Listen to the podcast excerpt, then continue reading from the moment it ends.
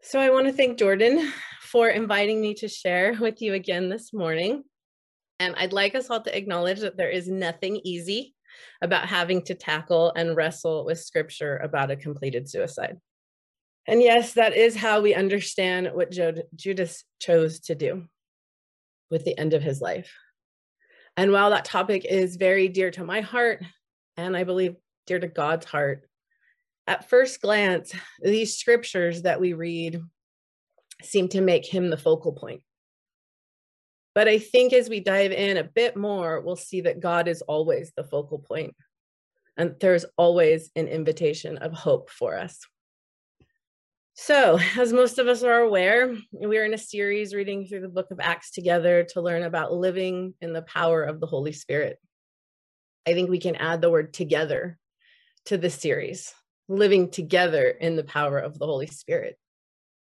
And so what we where we kind of find the story of Peter is we learn a little bit in the first chapter of Acts that Luke records for us that Jesus had spent time living among his followers after he had been resurrected from the dead. Luke uses the word that he the words do and teach. He writes Jesus began to do and teach until the day when he was taken up after he had given commands through the Holy Spirit to the apostles whom he had chosen. I love that he got right back to ministry after being resurrected, resurrected. The doing and the teaching, both of them, not one or the other. And we know from other accounts in our Bible that he commanded them to go and share all they had seen and to do the same types of things in Acts 1 8, he said to them, But you will receive power when the Holy Spirit comes upon you, and you will be my witnesses in Jerusalem and all of Judea and Samaria and to the ends of the earth. Then he's taken up to heaven in front of them. This is that term that we call the ascension that Jordan was sharing with us about. This is what the church just celebrated, right? And we can only imagine what this must have been like. After all they had traveled and learned and seen by the living power of Jesus's life. And then he's taken up into heaven in front of them. I mean, to me, that's mind boggling. That's pretty amazing. So then what do they do next? I'm always fascinated by like mind boggling moments in life, right? And then what do people do next? Uh, they go back to what they know, right? They go back to Jerusalem and they gather together. But I love that Acts chapter 1, verse 14 tells us they devoted themselves to prayer. They had seen Jesus do this so many times, and they go back and they devote themselves to prayer. And of course, this is precisely where we meet up with Peter in our text, right? Peter stands up among this group of approximately 120 people to handle something that seemed to be important to Jesus when he was with them. Jesus had chosen 12 disciples. And so, after a time together in prayer, what emerges for Peter is to, to fill the slot that Judas's death um, had brought about. And what I'd like to say about that is, I've spent the last 20 years working with mental health professionals and social workers. And I've seen and heard a lot about processing grief after someone completes suicide and what it does to the community. I personally have lost dear friends to completed suicides, and I've seen the rippling effects that it can have. It's just much different than death of a natural cause. And so it was with this in mind that I thought about Peter how he might have been feeling about Judas the grief, the betrayal, the confusion, simply the agony. And also the reality for Peter that he could have chosen the same path. Both men betrayed Jesus. Both men lived with Jesus and witnessed his life together. They were among those Jesus kept closest to him. They were apprentices to Jesus's way of life.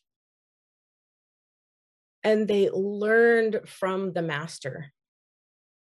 Like us, both men were given the gracious gift of free will, and both men could have accepted the grace Jesus so freely gives, even after they betrayed him. However, only one of them chose to humble himself and accept the outrageous forgiveness that Jesus offered. Not once, not twice, three times, and we know over and over and over again. And sadly, the other could not see beyond himself and the horrors of what he had done. I like to believe that the prayers of this little faith community that Peter was a part of allowed Peter time to reflect on all of this and maybe process some of the initial grief. And then, like any good leader, he turns himself to take care of some practical things that are important. He needs to fill this slot, right? And so they chose two men that were among them, and they were very specific in who they chose. They chose men who had been with Jesus from the beginning of his ministry. They had seen Jesus baptized, they had journeyed with him, and they had followed him through the death, resurrection, and now this ascension into heaven. And so, how are they going to choose, right? How did Jesus choose? I bet Peter was thinking for himself, how did Jesus do this, right? And so they cast lots to determine who would be the one to join them in this witness to the resurrection. And the lot fell to Matthias, and he joined them and became what we affectionately call one of the apostles. And as Dennis Okholm reminded me, the church just celebrated the feast day of Matthias on May 14th. And I love that his name means gift of God because truly he was chosen as a gift of God. So, for those who may be wondering, like I did, about casting lots, uh, this practice is actually found throughout scripture. And it was utilized to allow God to direct important decisions. We see it in Proverbs 16, where it's noted that the decision is from the Lord. We see it in Jonah, actually, when Jonah's in on the ship and uh, the storm comes and they're trying to determine who's responsible for uh, this horrible thing. Uh, they cast lots and the lot falls to Jonah. And so they say, We're shipping you overboard. And that's exactly how Jonah ends up in the belly of the whale. And we know, uh, just having traveled through Holy Week recently, that the soldiers uh, cast lots for Jesus's garment. So it's there's so many examples of this practice uh, that we could go on and on. Uh, but I just think it's helpful for us to realize that this was not a random act of gambling. Rather, this was seen as a legitimate way to make an important decision that could only be left up to God. And this act of adding to the leadership of the early church is one of the ways the church spread. And as more followers of Jesus were added to their numbers, leadership was and is necessary then as it is now. And what I like to think about is this role of the apostles is considered to be passed down and honored through the role of our bishops in the church. Okay, so let's jump back a bit before this scene in Acts. In our gospel reading this morning, in John chapter 17, we have this incredibly beautiful scene that's captured of Jesus praying for his followers then and I believe now. To me, this is so powerful and precious. And so I found it interesting that my Bible put the header before John chapter 17 uh, that is affectionately termed the high priestly prayer. And again, we know that Jesus is the ultimate priest on our behalf. And so, what we hear in chapter 17, maybe we didn't hear it this morning, but uh, the before and the after of what we did here in chapters one through five, Jesus prays to be glorified. And he makes it very clear that he is headed back to the Father in heaven, right? So, this is before ascension, this prayer is happening. And then, second, in this high priestly prayer, is a lot of what we read this morning, which is Jesus prays for his disciples. These were his closest friends. These were people who wanted to apprentice their life to the life that he was offering. These were people who had given up everything to follow him and to learn from him. And yet we know them, as I affectionately call them, his crew. His crew was far from perfect, right? They were a ragtag bunch of misfits and regular, ordinary people. And he prays for them. And then, third in chapter 17 that we learn about is that Jesus prays for all believers. And he says, he uses the word so that they may be one as you and I are one. And he's praying to God the Father, which to me is like, wow, exclamation point, exclamation point, right? This to me is a very clear idea of radical inclusivity and the celebration of all differences being brought together under one banner of this love and this unity of God, the way the Father and the Son are one. Again, this is mind boggling stuff, like mind blowing stuff, right? So, our gospel reading this morning pretty much focuses on that middle part, right? His prayer for his followers. So I want to take the time to read it because I think it's just incredible. Read it again, I should say. So we read, These are Jesus again praying to God the Father. And I am no longer in the world, but they are in the world, and I am coming to you. Holy Father, keep them in your name, which you have given me, that they may be one, even as we are one. While I was with them, I kept them in your name, which you have given me. I have guarded them, and not one of them has been lost except the son of destruction, that the scripture might be fulfilled. But now I am coming to you, and these things I speak in the world that they may have joy fulfilled in themselves. I have given them your word and the world has hated them because they were not of the world, just as I am not of the world. I do not ask that you take them out of the world, but that you keep them from the evil one. They are not of the world, just as I am not of the world. Sanctify them in the truth. Your word is truth. As you sent me into the world, so I have sent them into the world and for their sake I consecrate myself, that they may be sanctified in truth. So, here in verse 11, we hear Jesus ask the Father to protect them by the power of your name. And we know that in this time and through the Bible, names were very important. They held the key to who you are and where you came from, both ethnically, culturally, but most importantly, your name often spoke of your lineage. So I checked one online dictionary for the definition of lineage, um, and it speaks specifically of the descent from your ancestors, ancestry, and pedigree, where you came from, who you are.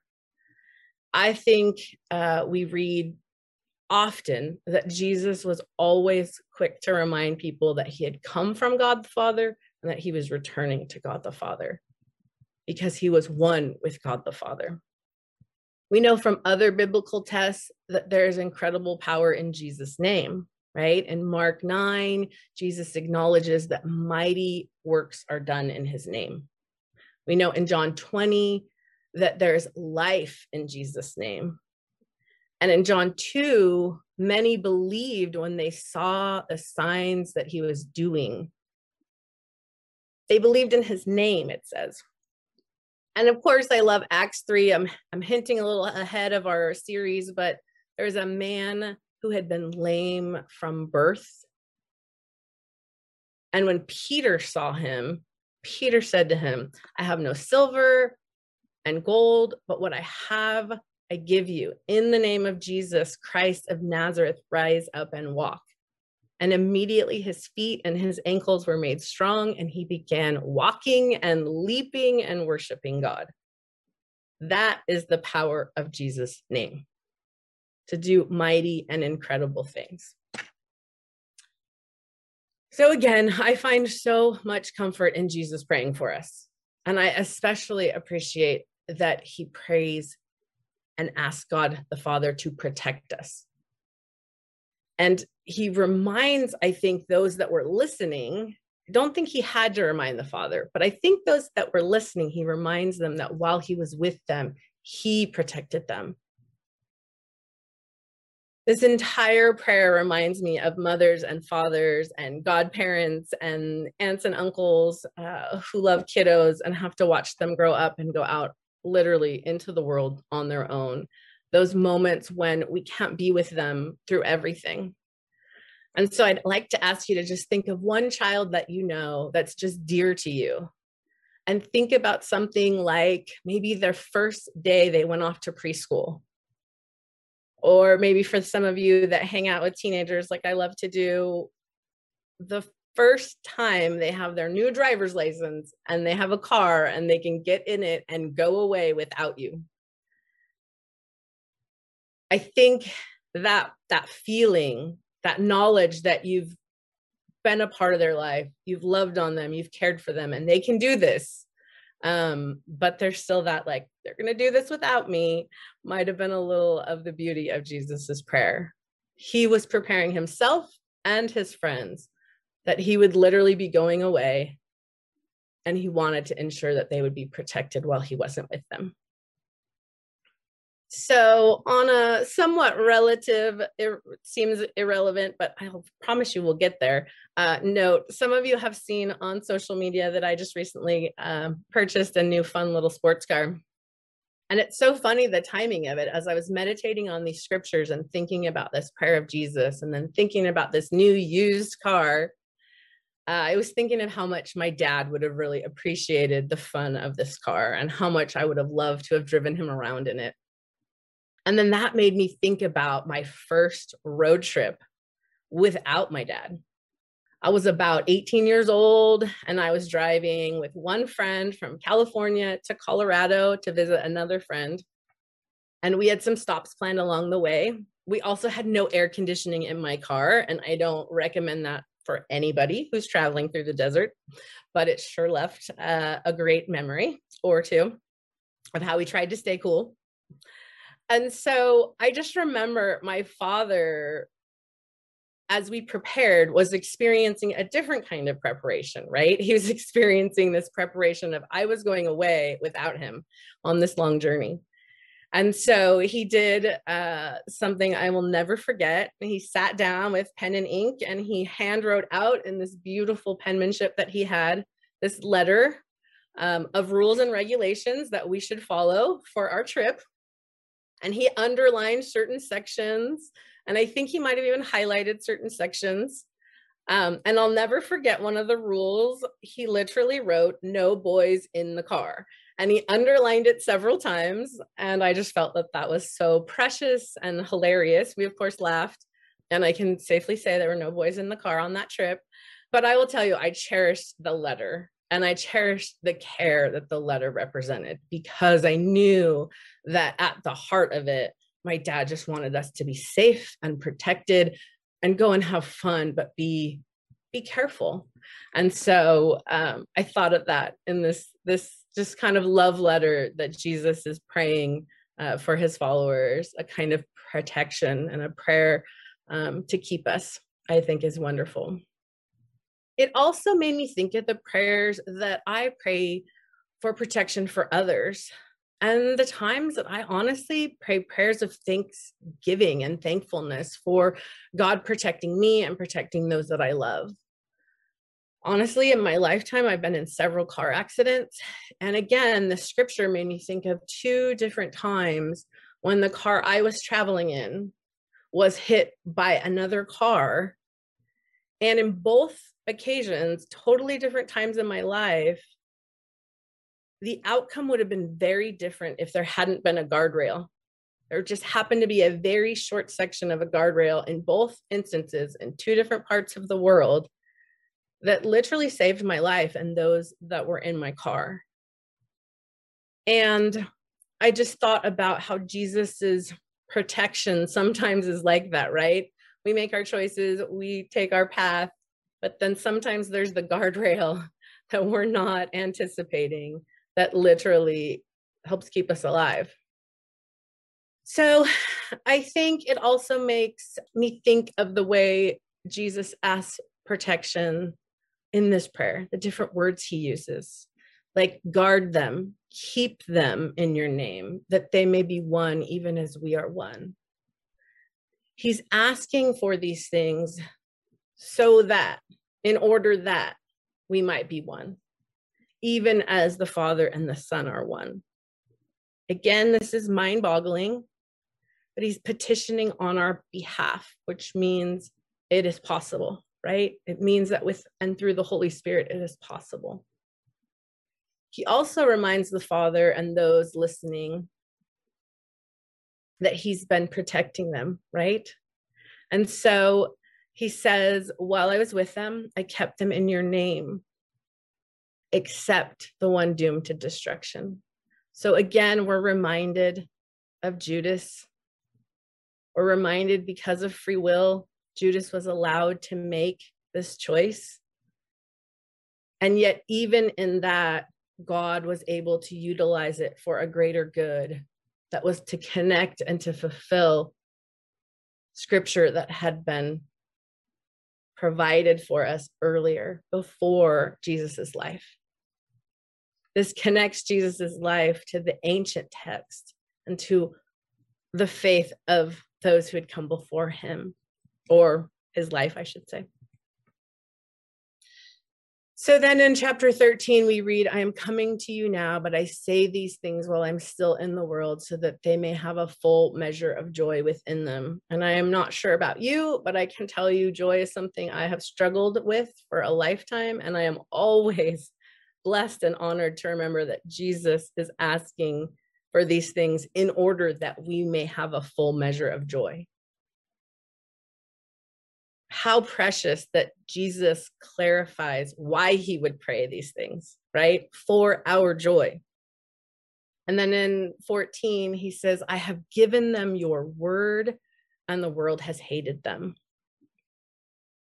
But he doesn't end there. And he doesn't say, now get them out of here because we want to save them from that. He says, My prayer is not that you take them out of the world, but that you protect them from the evil one.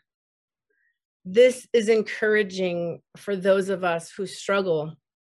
I can say I do on some days with the idea that it might be better if we were just taken out of this world. However, Jesus makes it clear in this prayer for us that that's not what he envisions for us. That is not his best for us to simply be taken out of this world. Instead, he wants us to remain, even when we are hated, for the very truth of his life and his death and his resurrection and his ascension. Have you ever been hated for being a Christian? I have more often than I wish I could uh, count. And it hurts. It's very personal and it's very hard to take. However, I do believe there's protection from this pain and that we can join Jesus in these prayers and ask for our own protection and for those that we love. John 17 continues the prayer of Jesus, not only for these that he has lived and traveled with, but also for those who believe in me through their word. Again, that all may be one, just as you, Father, are in me and I am in you. This is all of us, right? It's for everyone we know. And this is the ultimate, ultimate idea of unity. And so, this very cool reality about today, right? The Sunday after Ascension Day that we celebrate today. This is when we can meditate on another reality that Jordan also mentioned that Jesus is seated at the right hand of the Father, and that we are told that he is still interceding for us. Interceding means Jesus is still praying for us. I personally love to pray. Anyone who knows me for probably more than a minute knows my most favorite thing to do, alone or with other people, is prayer. I find it very encouraging that Jesus prayed for us then and is still praying for us today. And for those who feel alone in their prayers for themselves and for others, I just got to remind you you're not alone. Jesus is praying with you. And I'm sorry, I have had a lot of prayer partners in my life. Jesus has to be the most powerful, right? So we have this beautiful, beautiful friend who prays with us. And then this beautiful prayer that we opened with this morning. I just love these couple of sentences. Do not leave us comfortless, but send us your Holy Spirit to strengthen us. These words remind us that the Holy Spirit is given to us to help us in our life together while Jesus is not present on the earth. This, of course, takes us back to the book of Acts. And next week, we'll learn a whole lot about the day of Pentecost, which is one of the most fun days, I think, that our, our church uh, gets to acknowledge. It's when the Holy Spirit is poured out on Jesus's crew and helps send them out into the world to love and serve God and others and themselves. A final thought about the story of Peter in Acts. This standing up and addressing this little community of Jesus followers. Peter says to them, Brothers and sisters, the scripture had to be fulfilled in which the Holy Spirit spoke long ago. Again, this lovely Holy Spirit that we have today through David concerning Judas, who served as a guide for those who arrested Jesus. And then he says in 17, he was one of our number and shared in our ministry. He was one of us and he shared in the ministry. This is a reminder that G- Judas was never treated differently by Jesus and his crew. He was simply a member of their community. I find this so significant. Can you imagine how others felt about Judas? Personally, as a woman, I can relate uh, to a precious story in John 12 of Mary anointing Jesus for his bur- burial. And I wonder what she and her sisters felt about Judas because as she was doing what she felt called to do, he questioned her. And he asked, Why are we wasting such an expensive type of oil when this money could be used for the poor? Of course, he was the treasurer, so he cared about the money, right? But what I love is that John tells us what was really going on. He only asked about this because he was taking from the money.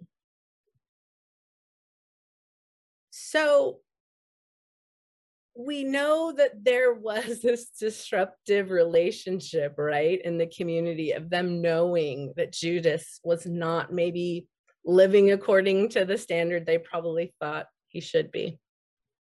And yet, even though he was motivated by money, they allowed him to be part of their community. So, what does that mean for us? And what can we think about for us? So i have this practice i like to invite people to do. It feels a little uncomfortable but i think the the rewards of the discipline are worth it. So if you would take a moment to think of a person that you're living in a faith community with. Someone who's really hard for you someone who maybe doesn't live the way you think they should live. It could be somebody in your family, it could be somebody here at our church, it could be someone you work in ministry with, it could be someone you're in a recovery program with. You already know that God the Father loves them as much as God loved Jesus and you. But they can be challenging, right? And so I'd like to invite you to work on your relationship with that person.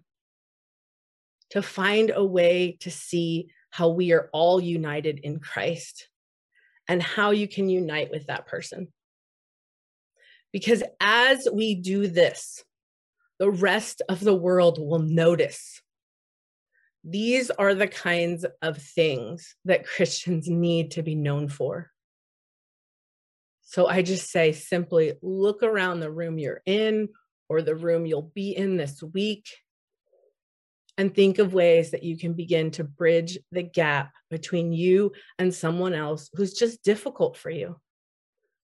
And then don't do this alone. Do this by asking the Holy Spirit to help you and ask the Father to protect you. I like to ask God to help protect me by giving me wisdom in establishing healthy boundaries as I seek to love and serve others, especially the ones that are hardest for me. So, since Jesus is our model of abundant life, we know that he did this. And I can tell you from personal experience, doing this little discipline is really powerful. It can be hard, but it can also be really powerful. So I'll end by saying uh, community is probably one of my most favorite topics. I have so many books on my bookshelf about community. And I've spent my life trying to figure out all the ways to do life together. I often rely on the wisdom of people who've gone before. And so Jean Vanier, the founder of L'Arche, is one of my favorites for reading and, and learning about community. He has a book called Community and Growth. And in it, he writes, to welcome is one of the signs of true, truly being human and Christian maturity. It is to give space to someone in one's heart, space for that person to be and to grow, space where the person knows that they are accepted just as they are, with their wounds and their gifts. And so, my prayer for us today may we help heal the wounds and honor the gifts of those among us, such that others might see how much we are loved by God. And may our service to each other help us all choose the path that Jesus and Peter chose of abundant life. Amen.